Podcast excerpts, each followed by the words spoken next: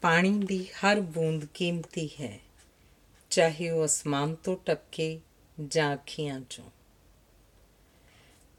ਹਮੇਸ਼ਾ ਰੱਬ ਤੇ ਭਰੋਸਾ ਰੱਖੋ, ਕਿਉਂਕਿ ਰੱਬ ਉਹੀ ਕੁਝ ਦਿੰਦਾ ਹੈ ਜੋ ਤੁਸੀਂ ਸੰਭਾਲ ਸਕੋ। ਇੱਕ ਚੰਗਾ ਦੋਸਤ ਦਵਾਈ ਦੀ ਤਰ੍ਹਾਂ ਹੁੰਦਾ ਹੈ। ਪਤਨੀ ਪੂਰਾ ਮੈਡੀਕਲ ਸਟੋਰ। ਵੈਸੇ ਰਿਸ਼ਤੇਦਾਰਾਂ ਤੋਂ ਇੰਨੀ ਉਮੀਦ ਨਾ ਰੱਖੋ। ਇਹ ਵੀ ਇਸ ਸਾਲ ਦੇ ਮੌਨਸੂਨ ਵਾਂਗ ਹੀ ਨੇ। ਮੇਰੇ ਖਿਆਲ 'ਚ ਰੱਬ ਤੋਂ ਡਰਨਾ ਨਹੀਂ ਚਾਹੀਦਾ, ਕਿਉਂਕਿ ਜਿਸ ਤੋਂ ਤੁਸੀਂ ਡਰਦੇ ਹੋ, ਉਹਨੂੰ ਪਿਆਰ ਨਹੀਂ ਕਰ ਸਕਦੇ। ਕਈ ਵਾਰ ਗੂੰਗੇ ਬਣਨਾ ਹੀ ਠੀਕ ਹੈ, ਭਾਵੇਂ ਪ੍ਰਸ਼ਨ ਦਾ ਉੱਤਰ ਆਉਂਦਾ ਹੋਵੇ। ਕਦੇ ਵੀ ਕਿਸੇ ਔਰਤ ਤੋਂ, ਉਹਦੀ ਉਮਰ ਤੇ ਕਿਸੇ ਮਰਦ ਤੋਂ ਉਹਦੀ ਆਮਦਨ ਨਾ ਪੁੱਛੋ, ਕਿਉਂਕਿ ਔਰਤ ਆਪਣੇ ਲਈ ਨਹੀਂ ਜਿਉਂਦੀ ਤੇ ਮਰਦ ਆਪਣੇ ਲਈ ਨਹੀਂ ਕਮਾਉਂਦਾ। ਰੱਬ ਕੋਲ ਦੇਣ ਲਈ ਬਹੁਤ ਕੁਝ ਹੈ। ਬਸ ਅਸੀਂ ਹੀ ਛੋਟੀਆਂ-ਛੋਟੀਆਂ ਖਾਹਿਸ਼ਾਂ 'ਚ ਉਲਝ ਜਾਂਦੇ ਹਾਂ। ਪ੍ਰਸ਼ੰਸਾ ਖੁਦ ਕਰੋ। ਬੁਰਾ ਕਹਿਣ ਵਾਲੇ ਬਹੁਤ ਨੇ ਇਸ ਦੁਨੀਆ ਵਿੱਚ।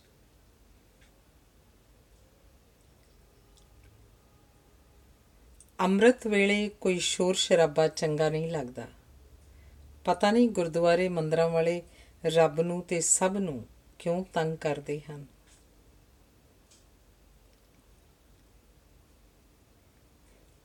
ਕੰਡਿਆਂ ਤੇ ਤੁਰਨ ਵਾਲੇ ਆਪਣੀ ਮੰਜ਼ਿਲ ਤੇ ਜਲਦੀ ਪਹੁੰਚ ਜਾਂਦੇ ਹਨ। ਕਿਉਂਕਿ ਕੰਡੇ ਉਹਨਾਂ ਦੀ ਸਪੀਡ ਵਧਾ ਦਿੰਦੇ ਹਨ। ਇਨਸਾਨ ਨੂੰ ਸਮਝਣਾ ਔਖਾ ਹੈ। ਦਿਖਦਾ ਕੁਝ ਹੈ, ਹੁੰਦਾ ਕੁਝ ਹੈ ਤੇ ਨਿਕਲਦਾ ਕੁਝ ਹੈ।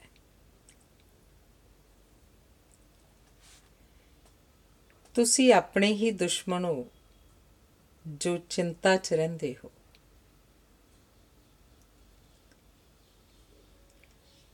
ਬੰਦਾ ਮਰਦਾ ਨਹੀਂ ਜਦੋਂ ਪਾਣੀ 'ਚ ਡਿੱਗ ਜਾਏ। ਬੰਦਾ ਮਰਦਾ ਉਦੋਂ ਹੈ ਜਦੋਂ ਪਾਣੀ 'ਚ ਡੁੱਬ ਜਾਵੇ। ਤੈਰਨਾ ਸਿੱਖੋ।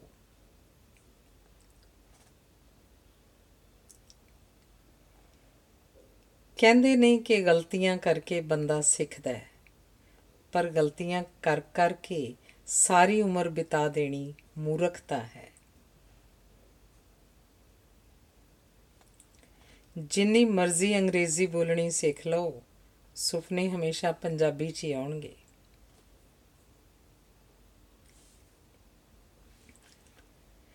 ਰੱਬ ਦੀ ਪ੍ਰਾਪਤੀ ਗਿਆਨ ਨਾਲ ਹੀ ਹੋ ਸਕਦੀ ਹੈ, ਵਿਗਿਆਨ ਨਾਲ ਨਹੀਂ।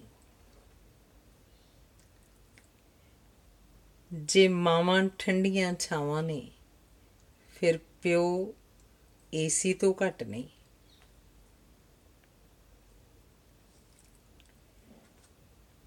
ਟੈਨਸ਼ਨ ਨੂੰ ਜ਼ਿਆਦਾ ਅਟੈਂਸ਼ਨ ਨਾ ਦਿਓ।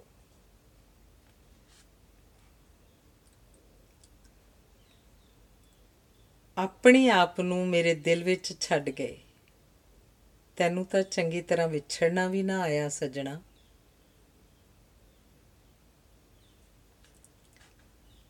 ਸਾਰੀ ਉਮਰ ਕੱਢ ਦਿੱਤੀ ਲੋਕਾਂ ਵਿੱਚ, ਨੁਕਸ ਕੱਢਦੇ ਕੱਢਦੇ ਜੇ ਆਪਣੇ ਆਪ ਨੂੰ ਤਰਾਸ਼ਦੇ, ਤਾਂ ਭਗਵਾਨ ਬਣ ਜਾਂਦੇ।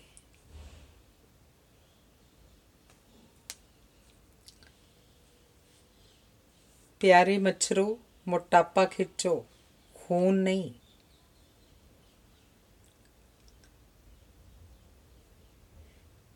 ਮੰਨਿਆ ਕਿ ਦੁਨੀਆ ਬੁਰੀ ਹੈ, ਸਾਰੇ ਪਾਸੇ ਧੋਖਾ ਏ, ਪਰ ਆਪਾਂ ਤਾਂ ਚੰਗੇ ਬਣੀਏ।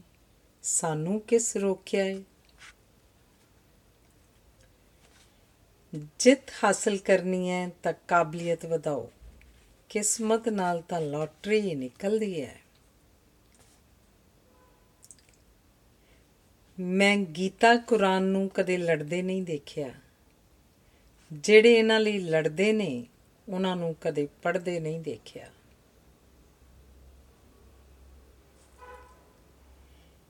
ਜੇ ਪੈਸਾ ਹੱਥ ਦੀ ਮੈਲ ਹੈ ਤਾਂ ਕੱਲ ਤੋਂ ਹੱਥ ਧੋਣਾ ਬੰਦ। ਹਰ ਰੋਜ਼ ਲੱਖਾਂ ਦਾ ਨੁਕਸਾਨ ਹੋ ਰਿਹਾ। ਇੱਕ ਦਿਨ ਆਰੀਆ ਭੱਟ ਰਿਸ਼ਤੇਦਾਰ ਗਿਣ ਰਹੀ ਸੀ, ਜੋ ਲੋੜ ਪੈਣ ਤੇ ਕੰਮ ਆਏ ਸਨ। ਕੋਖ ਕਰਕੇ ਉਹਨਾਂ ਨੇ ਜ਼ੀਰੋ ਦੀ ਖੋਜ ਕਰ ਦਿੱਤੀ।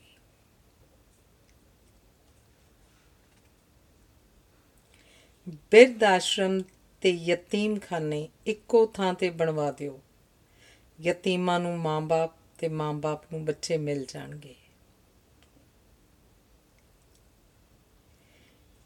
ਕਈ ਵਾਰ ਰੱਬ ਜ਼ਿੰਦਗੀ ਦੇ ਇਮਤਿਹਾਨ ਦਾ ਪਰਚਾ ਬਹੁਤ ਮੁਸ਼ਕਿਲ ਪਾ ਦਿੰਦਾ ਹੈ। ਫਿਰ ਫੇਲ ਵੀ ਨਹੀਂ ਹੋਣ ਦਿੰਦਾ।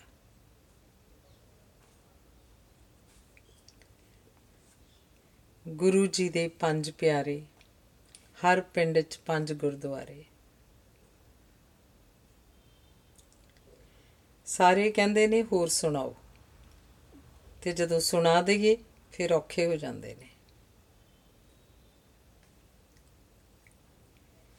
ਕੋਈ ਵੀ ਤਰੀਕਾ ਜੋ ਡਰ ਅਤੇ ਚਿੰਤਾ ਤੋਂ ਆਸ ਅਤੇ ਵਿਸ਼ਵਾਸ ਵੱਲ ਲੈ ਜਾਏ, ਉਹੀ ਸਹੀ ਹੈ। ਇੱਕ ਸਿਆਣੇ ਬਜ਼ੁਰਗ ਦਾ ਜਾਣਾ ਇਸ ਤਰ੍ਹਾਂ ਹੁੰਦਾ ਹੈ, ਜਿਵੇਂ ਕਿਸੇ ਖਜ਼ਾਨੇ ਦੀ ਚੋਰੀ ਹੋ ਗਈ ਹੋਵੇ।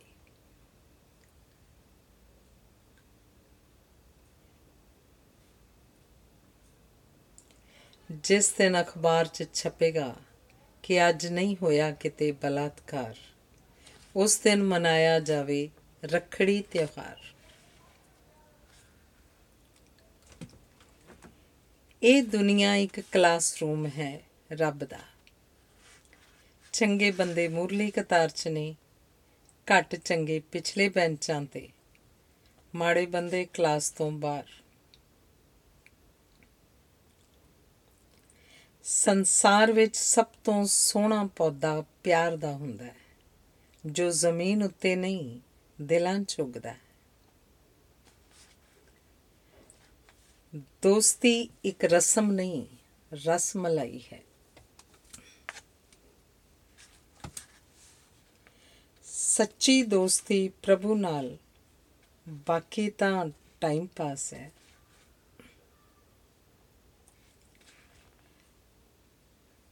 ਨਫ਼ਰਤ, ਪਿਆਰ ਤੇ ਜ਼ਿੰਦਗੀ ਵਿੱਚ ਤੋਪ ਦਾ ਕੰਮ ਕਰਦੀ ਹੈ। ਕੋਈ ਐਸੀ ਤੱਕੜੀ ਬਣਾਈ ਜਾਏ, ਜਿਸ ਵਿੱਚ ਵਸਤੂ ਨਹੀਂ, ਇਨਸਾਨ ਦੀ ਨੀਤ ਤੋਲੀ ਜਾ ਸਕੇ।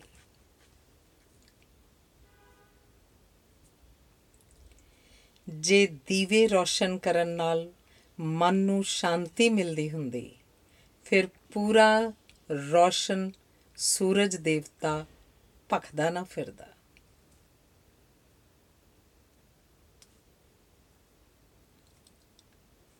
ਖੁਸ਼ੀਆਂ ਦੇਣ ਵਾਲੇ ਆਪਣੇ ਹੋਣ ਜਾਂ ਨਾ ਹੋਣ, ਪਰ ਦੁੱਖ ਦੇਣ ਵਾਲੇ ਹਮੇਸ਼ਾ ਆਪਣੇ ਹੀ ਹੁੰਦੇ ਨੇ।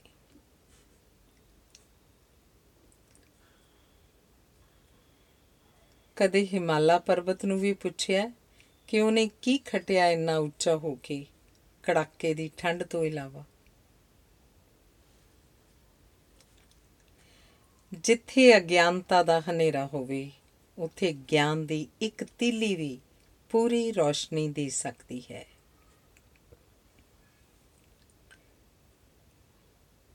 ਜੇ ਹਵਾ ਸਹੀ ਦਿਸ਼ਾ ਵਿੱਚ ਤੇ ਚੰਗੀ ਹੋਵੇ, ਤਾਂ ਹੀ ਪਤੰਗ ਉੱਡਦਾ ਹੈ। ਸਭ ਕੁਝ ਉਸ ਮਾਲਕ ਦੇ ਵੱਸ ਹੈ। ਮਸ਼ਹੂਰ ਬੰਦੇ ਦੇ ਦੁਸ਼ਮਣ ਬਹੁਤ ਹੁੰਦੇ ਹਨ, ਪਰ ਉਹਦੇ ਦੋਸਤਾਂ ਦੀ ਗਿਣਤੀ ਦੁਸ਼ਮਣਾਂ ਤੋਂ ਜ਼ਿਆਦਾ ਹੋਣ ਕਰਕੇ ਉਹ ਬਚ ਜਾਂਦਾ ਹੈ।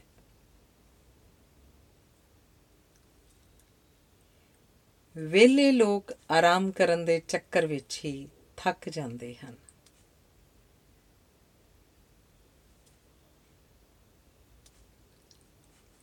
ਮਰਨ ਕਿਨਾਰੇ ਵੀ ਦੁਨਿਆਵੀ ਮੋਹ ਨਹੀਂ ਜਾਂਦਾ। ਕੋਈ ਬੁਢਾਪੇ 'ਚ ਵਿਆਹ ਕਰਵਾਉਂਦਾ ਹੈ ਤੇ ਕੋਈ ਮੋਰਚੇ ਲਾਉਂਦਾ ਹੈ।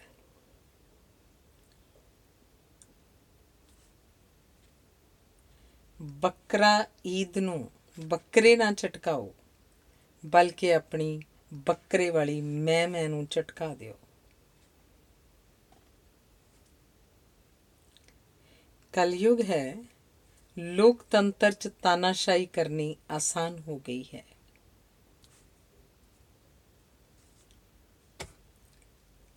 ਵੈਸੇ ਸੂਰਜ ਕਦੇ ਅਸਤ ਨਹੀਂ ਹੁੰਦਾ, ਬਸ ਰੁੱਸ ਕੇ ਮੂੰਹ ਫੇਰ ਲੈਂਦਾ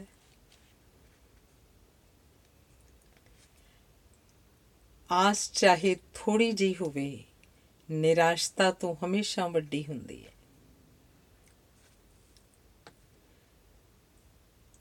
ਅੱਜ ਕੱਲ ਦੇ ਮਾਪੇ ਬੱਚਿਆਂ ਦੇ ਕਹਿਣੇ 'ਚ ਨਹੀਂ।